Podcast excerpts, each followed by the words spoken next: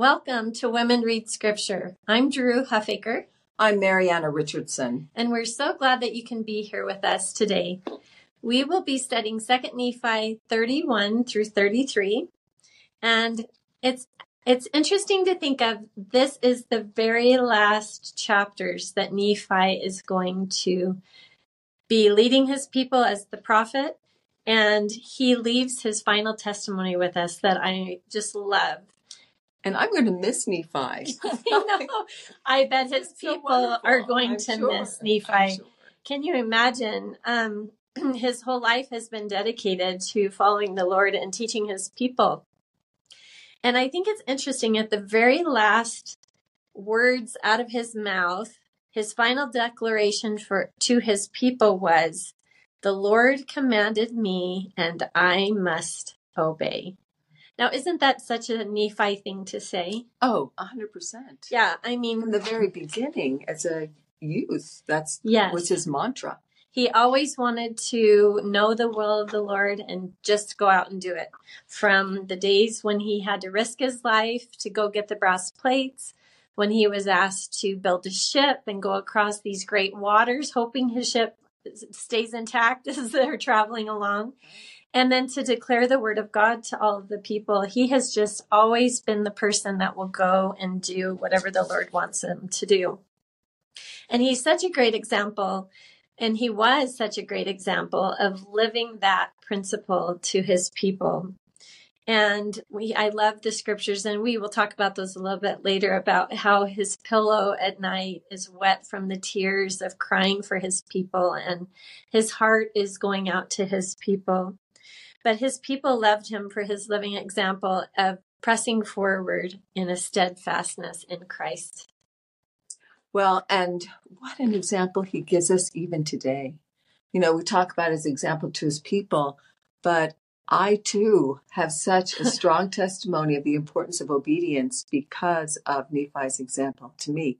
And I think of our primary children who love the song, I will go, I will do the things the Lord mm-hmm. commands. That wonderful song also teaches our children from the time they're just little the same thing that I, you know, the Lord commandeth me and I must obey. And he doesn't just wait. He Mm-mm. immediately goes and does whatever the Lord commands him. And that's also a lesson that we all need to learn, right? To quickly obey as well. Well, these chapters, I have to admit, I, I mean, there are favorite places in the Book of Mormon that are just like my favorites. These chapters in the Book of Mormon are some of my favorites. Some of the verses that we're going to be reading today are ones that I just cherish with all my heart. And so I do, I am so thankful for Nephi and these final words that he's given to us. One of the chapters that, of course, I just love with all my heart and soul is Second Nephi 31. And of course, anyone who has served a mission recently, of course, knows the doctrine of Christ and how this is a chapter that is chock full of the gospel of Christ, the gospel or doctrine of Christ. You can say it either, both of them are the same. But I would like to say that in terms of missionaries, every single day they talk and teach the gospel of Christ, but they also kind of their mantra is to invite others to also live the doctrine of Christ and to come unto him. Mm-hmm. And the doctrine of Christ, of course, and we talked about this before, is faith in the Lord Jesus Christ, second, repentance, third, baptism, and then fourth, receiving the gift of the Holy Ghost, and finally, enduring to the end. And I just, I wanted to read this one part, Second Nephi 31 21, mm-hmm. because this is the way. He says, And now behold, my beloved brethren, this is the way and there is none other way nor name given unto he- heaven whereby man can be saved in the kingdom of God. And now behold, this is the doctrine of Christ, and the only and true doctrine of the Father and of the Son and of the Holy Ghost, which is one God without end. Now, there are other wonderful places in the Book of Mormon that teach us the doctrine of Christ. And I did want to turn to just one other of those places, which of course is 3rd Nephi 11. And when the Savior comes to the Nephites at that point, the very first thing he does is he first lets everybody touch his hands, feel his side, so that they know that he is a, a resurrected being with a body. And then he teaches them about baptism and how to baptize. He gives them the words of baptism.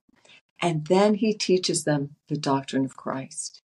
And when he teaches them the doctrine of Christ, it also enables them to understand that this is the rock. This is the foundation. And it says, Verily, verily, I say unto you that this is my doctrine, and whoso buildeth upon this buildeth upon my rock. So when we talk about the doctrine of Christ or the gospel of Jesus Christ, it is the rock. And the gates of hell shall not prevail against them. And whoso shall declare more or less than this, and I think of our discussion last time about people who say, I don't need any more truth. You know, I have enough. And he's saying, no, if you say more or less than this, um, and establish it for my doctrine, the same cometh of evil, and is not built upon my rock, but he is built upon a sandy foundation, and the gates of hell stand open to receive such when the floods come and the winds beat, beat upon them. Now, the interesting thing about Third Nephi is that we have this same, the doctrine of Christ, just like in the, the verses that we're reading today. But at the very end of Third Nephi, the last two verses of Third Nephi is basically a call to come unto Christ to us in the latter days, to us Gentiles in the latter days. And I think it is so powerful to think about how coming unto Christ and the doctrine of Christ is one of the major themes of the Book of Mormon. And that's one of the reasons why I so love what we're reading today. It is just my favorite. What are your thoughts on the doctrine of Christ? Well, isn't it interesting that when he appeared to the Nephites in 3rd Nephi, besides letting them know who he was, by them coming up and touching him and physically knowing for sure that this was the savior of the world that would was prophesied would come into the world and was there with them. The very first thing he teaches them is this doctrine of Christ. It's all about the the, co- the covenants and the ordinances that we make with him. And that was the very most important thing. He could have said anything else but that was the primary message he wanted to say and we are so blessed, my husband and I, to teach uh, an institute class to return missionaries. And every single week, we show them this little graphic. And the graphic is a foundation of the doctrine of Christ. And then we have these pillars that are put onto that foundation. And those pillars are work and fun and courtship. We talk, talk about courtship because whether you're married or not, you still need to be actively, you know, improving that relationship. And then, of course, service and scripture study. And upon that foundation, all of those pillars lead us to living with our Heavenly Father in an eternal family. And those eternal covenants of the temple that we always talk about, but are so important in our eternal progression and salvation. So I think the doctrine of Christ truly is the foundation. It is. It is the foundation. It's the very most important thing that we can share with other people to the necessity for all of those things. And he says that if anybody changes those, some people don't think you have to be baptized. Some people don't think you need the Holy Ghost or to keep the commandments, that you'll just be saved through the mercy of God. And we do have to have all of those things. And we're taught all of those in the doctrine of Christ. Even um, as we're talking about covenants and entering into ordinances, we as a fallen people, I mean, we have sinned. We fall short of the um, being able to return to our Heavenly Father in the state we're in, and we need to repent and be baptized. But why do you think Christ needed to be baptized? Well, he is the ultimate example. Yes. And so we need to follow his example and be baptized as well. Yes. So we know from Christ that he said that he was baptized to fulfill all righteousness and to show that he would witness unto his father that he would be obedient and do whatever he's asked to do. And one of those things was the commandment of being baptized. He was sinless, but he was showing us the way, wasn't he? So when what promises do we make when we're baptized and what does he promise in return? Well, we promise that we will take upon his name mm-hmm. upon us, that we will, you know, always remember him and that we will keep his commandments. And in return, we will have his spirit to be with us always. Yes, that is exactly right. We promise that we will endure to the end. So you can't just part. so, hardest part. So you can't just get baptized when you're eight, you know, or at some point in your life and then just go your way. We covenant that we will serve him and keep his commandments and continue to repent, right? Mm-hmm. It's not a one time thing that we repent so that we can be baptized. President Nelson has admonished us to repent daily. Well, and an analogy that I oftentimes use about this is that oftentimes people think that our actions are like a bank account. You know, we put all these good things into the bank account and those are there for us to spend to be negative. You know what I'm oh, saying? Yeah. And that as long as the amount that's in that's positive is not more than the amount that's bad, then we're okay. And I say, no, that's not what the Lord expects of us. Instead, it's more like a sieve, a sieve where it has holes in it. And you have to constantly be pouring in those good works because it just is constantly pouring out. and if we don't constantly put in those good works, then it's empty and we're empty too. Yes. And we're supposed to become like our Savior Jesus Christ, eventually be perfected in Him. We could never do it on our own. Exactly but we know that hopefully we're doing more good things in our bucket than what we're doing, you know, bad things or making bad decisions. I also think it's important that once we are on the covenant path and we've been baptized, how do we know if we are still committed to our Savior Jesus Christ? And Elder Dale G. Renlund shared with us a talk called Unwavering Commitment to Jesus Christ. He said, being converted unto the Lord means leaving one course of action directed by an old belief system and adopting a new one based on faith in our Father's Heavenly Father's plan and in Jesus Christ and his atonement. This change is more than an intellectual acceptance of gospel teaching. It shapes our identity, transforms our understanding of life's meaning, and leads to unchanging fidelity to God. Personal desires that are contrary to being anchored to the Savior and to the following the covenant path fade away and are replaced by a determination to submit to the will of our Heavenly Father.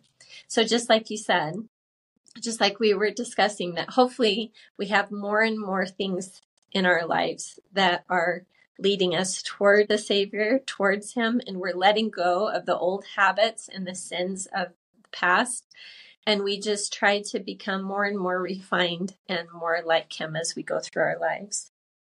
Well, and we talked a lot about last time with the vision that Nephi had that all the world would be getting this wonderful document, the Book of Mormon, the Word of the Lord, and the doctrine of Christ and its completeness, which we have here in the Book of Mormon.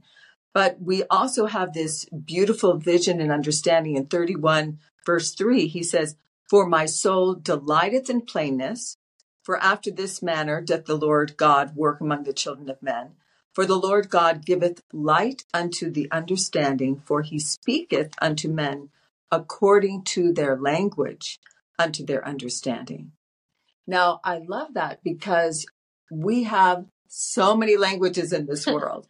and I hmm. think when we look at this, we, we wonder, how is that going to happen? Now, I, I'm very blessed with a husband who is a computational linguist. So he was the one that, that helped develop Bing Translator. And after our time as and as mission leaders in Brazil, uh, the church asked him to come and help with machine translation with the church. And so it's been really wonderful. My my husband really feels like this is kind of his mission to help this come to pass. And I just want you to know there's there's so many more than just him. There's this is something that truly is a passion for the church and it has been a passion for the church since the very beginning of the restoration. Since the beginning of the restoration, the Book of Mormon has been translated into so many different languages. A matter of fact, I thought it was interesting that um, we have this incredible talk by Elder uh, Elder Gong when he was talking about all nations, kindreds, tongues. And he said, beginning with 5,000 printed copies of the 1830 first edition of the Book of Mormon, some 192 million copies of all or part of the Book of Mormon have been published in 112 languages. Current Book of Mormon translations include most of the 23 world languages, which collectively are the native tongues of some 4.1 billion people. Wow. So it's pretty exciting to see this verse come to pass. Yes. And it's so many people working on making this happen. But I think it's so wonderful to think that they get to hear the Book of Mormon in their own tongue. Yes. And it's critical that they do because that's the way they will truly understand if it's in their own words, isn't it? I agree. I agree. So, Marianna, in 2 Nephi 31, verses 15 through 20, um, we understand the importance of enduring to the end, and that's those are the people who will be saved. That we, it's really important that we endure to the end. And how do we really know if we are enduring to the end? oh, that is so hard. Uh, you know, I do think that it's it's important to ask the Lord what He thinks. I I think that all too often, what you know, at the end of a missionary's mission, they'll always have that question: Did I do everything oh. that I was supposed to do? You know, was was I enduring to the end, the last minute of my mission? And I I love the the idea that's in Preach My Gospel that basically we don't look at the numbers we don't look at how many baptisms we had or how many people we converted to the gospel. Instead, what we look at is our hearts. And we also ask the Lord, you know, what lack I yet? And that's kind of the important thing that we must look to is the Lord to help tell us what we have to do to continue to endure to the end. I love that. And and we can't just go through the motions, right? if we're reading our scriptures, but we're kind of not. And if things become routine and we've lost our passion for the gospel and we forget Jesus Christ and not focus on Him, we need to make sure that we are enduring all the way to the end. Elder Dale G. Renlund taught, enduring to the end is not a separate step in the doctrine of Christ as though we complete the first four steps and then hunker down, grit our teeth, and wait to die. Mm-hmm. no, enduring to the end is actively and intentionally repeating the steps. So, how do we repeat the steps of the doctrine of Christ? Because we only need to be baptized once, right? The sacrament, we do that every Sunday, and then going to the temple regularly, as often as we can. And that's another thing that we can also look to is to think, okay, what can I do more in terms of family history work, temple work, things that will bring me that kind of soul satisfying feeling. That you're doing what the Lord wants you to do. Right. And when we've received those ordinances ourselves, like you're saying, we can go to the temple and we can do baptisms and receive the gift of the Holy Ghost, the confirmation of the Holy Ghost there for other people. That's another way we can repeat it too. Huh? Oh, I completely agree.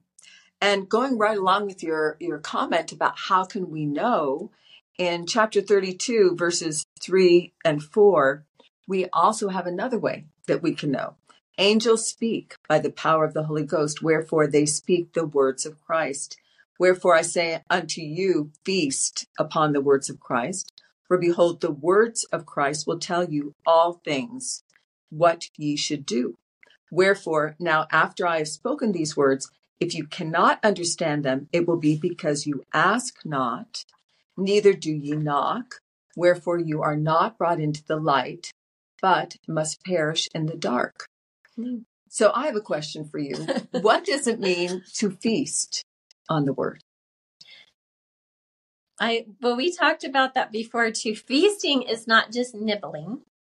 It's gorging yourself and enjoying it and really thinking about the the gospel, uh, the scriptures, right? And the word of God. Oh, I love to eat. I love to eat. I love to eat a big meal with you know, with everything included. And it's the one of the the great joys of my life is good food. And when you're feasting too, you feel satisfied, right? Oh, it brings joy to you. It does. Mm-hmm. So I was thinking about President Oaks' talk from April 2023 in that it was such a masterful talk. But what he did was it was just feasting on the words of Christ, the whole talk. And he said, We are given the scriptures to direct our lives. As the prophet Nephi taught us, we should feast upon the words of Christ. And then what he did, the rest of the talk were just scriptures about Christ. And I thought how important it is that we don't lose sight. Sometimes we go to commentary, sometimes we go to other things which are so helpful, sometimes to rejuvenate our testimonies and rejuvenate our interest. But the number one things we have to feast on are the words of Christ.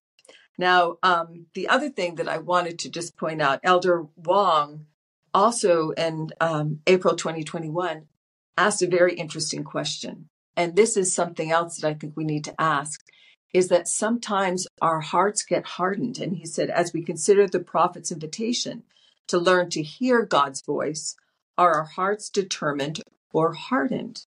How can we let God prevail in our lives and not the adversary? Now, if you go to verse 7, um, but before we do so, I wanted, I forgot to ask you another question. What's the difference between, um, it says neither, it says you ask not, neither do you knock. What's the difference between asking and knocking? What do you think? Because he says ask and knock. And seek. and seek. yeah, that's interesting. Yeah, ask I don't know. So, I, I, it's funny. I've never really thought of those separately. But he does use them separately. Yes, he does. And one thing that I've thought about that, because I do think it's an interesting difference, is asking is when we just quickly pray. You know what I'm saying? Mm-hmm. I mean, how often have we just quickly prayed and we're not really trying very hard? I mean, it's kind of like going to the door and and whispering you know, when you're trying to get somebody's attention. Oh, I love that. and so, you know, you're just kind of like, okay, oh yeah, I want to see. But you, you know, it, they can't hear it, mm-hmm. you know, and our prayers don't go through the ceiling when we do that. and so knocking is a physical determination that we want the door to open. I love that. And here, get I'm trying to get your attention. I'm trying to get your attention. and it's it's not a passive, it's an mm-hmm. active. Yes. And so in verse 9, before I read verse 7, I want to read verse 9. He says, "Behold, I say unto you that you must pray always and not faint, that you must not perform anything unto the Lord save it in the first place ye shall pray unto the Father." So we have to ask ourselves, all right, if we want to have these blessings of the Lord telling us what we need to do. He's telling us that we need to ask, but it has to be more than just a, you know, just a quick prayer. It has to be a knocking, right? Mm-hmm. And a seeking for the answer. And then every time before we do something, we need to pray about it. How many times in our lives do we say, I just, I have this problem. What am I, I just don't even know what to do. How am I going to handle that? And we have to ask. And what happens when we ask is that we don't stay in the dark. He says, wherefore you are not brought, you, you know, that you'll be brought into the light and you won't be in the dark anymore. But one thing that also happens all too often is we might get the answer, but then we don't do it. and we want to go back to we the dark. go back to the dark. and that's where we have verse seven, because he says, for they will not search knowledge nor understand great knowledge when it is given unto them in plainness, even as plain as word can be. So sometimes we're given the answer plainly, but maybe we don't want to do it, or it's just too hard what the Lord's asking us, or we're kind of comfy where we are. so, what do you think causes people to harden their hearts Well- the answers? exactly what you're saying. Sometimes it's just too hard because we know that growth sometimes stretches us and makes us go out of our comfort zones. And sometimes it's just hard. It is hard. I, you know, I love the analogy of, you know, lifting weights. Mhm. And in order to get stronger, it it does hurt sometimes. Yeah. it really hurts sometimes. And so I think the same thing's true with the Lord. Mhm. And what happens with your muscles if you don't keep exercising them? Oh, they just get weaker and weaker and weaker. Yeah, and it takes more effort to get them grown and growing and strong again. exactly. So yeah, what a great analogy. um, in the Book of Mormon, especially chapter 33 to in today's lesson, I love that we are taught that the Book of Mormon persuades us all to believe in Christ. And a great example of this is found in Nephi's final testimony. And we're going to read just a little bit about this. Uh, sometimes we try to paraphrase and just discuss it, but sometimes I think it's good to hear the actual words of the prophet. oh, I agree. So in verse 3, 6, and uh, 3, 4, 6, and 10 is what I'm going to read. But I, Nephi, have written what I have written, and I esteem it as of great worth, and especially unto my people. For I pray continually for them by day, and my eyes water my pillow by night because of them. And I cry unto my God in faith, and I know that he will hear my cry. So I love his example that he truly loved the people and to bring others unto Christ through the doctrine of Christ. I think they first need to know that we love them and we truly, truly care about them. Well, and I love this verse too because it shows that Nephi was soft hearted. He was not Yes. hard hearted. yes. Instead, he truly, I mean, that whole idea of him crying in his pillow every night because of what he knew would be the future. Yes. And I just, for me, that just shows what a soft heart yeah. What a what a stud. He's just uh, such a great guy. he is. And then in verse 4, and I know that the Lord God will consecrate my prayers for the gain of my people. And the words which I have written in weakness will be made strong unto them, for it persuadeth them to do good. It maketh known unto them of their fathers, and it speaketh of Jesus, and persuaded them to believe in him, and, to endure to the end, which is life eternal. I love this little verse next. It's verse 6. I glory in plainness. I glory in truth. I glory in my Jesus, for he hath redeemed my soul from hell. And how beautiful is that? That is where he finds his glory and his happiness in Jesus Christ and knowing that he will be redeemed from hell, that he can live forever with his heavenly Father in Jesus Christ. And now, my beloved brethren, and also Jew and all ye ends of the earth, so everyone hearken unto these words and believe in Christ.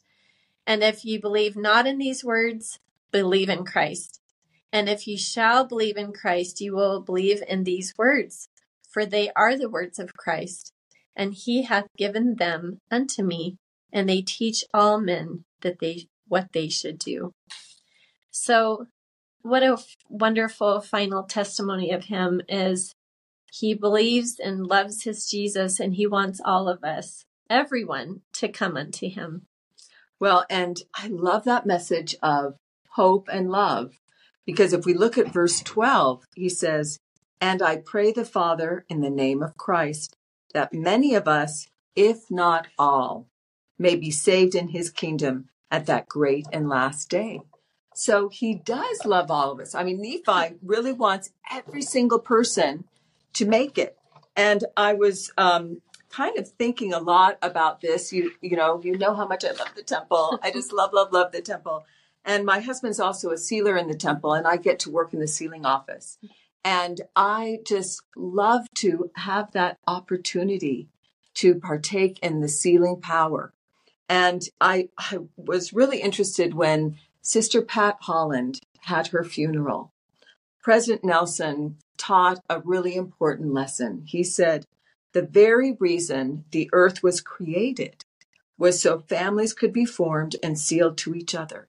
Salvation is an individual matter, but exaltation is a family matter. No one can be exalted alone. So I love that idea of many of us, if not all, may be saved. And I do think that it is a together, we're going to be saved together. We need to make sure that we do reach out to others in our family, in our neighborhoods, that we do have that same vision of Nephi, that all of us can make it. All of us have the opportunity to have not just salvation, but also exaltation with our families. And would it be, would you want to be living forever by yourself? I wouldn't. That is for sure. I hate being alone. well, the thing that brings us joy is our families, our our spouses, our little children and grandchildren. That's what will make it a glorious, special place. So, thank you for sharing that. In closing, let's remember some of Nephi's very final words to us. He says, And now, my beloved brethren, all those who are of the house of Israel, and all ye ends of the earth, I speak unto you as the voice of one crying from the dust. Farewell until that great day shall come when we all can return right back to our Heavenly Father's presence. What a, a powerful example that He is. And we invite you this week, sisters, to look for opportunities to teach other people about why you love Jesus. Teach them that that is where happiness comes and by your example show them the way. Sisters we love you. We think you're wonderful. And we're so glad you're here with us today and we hope to see you next time. Thank you. Bye. Bye bye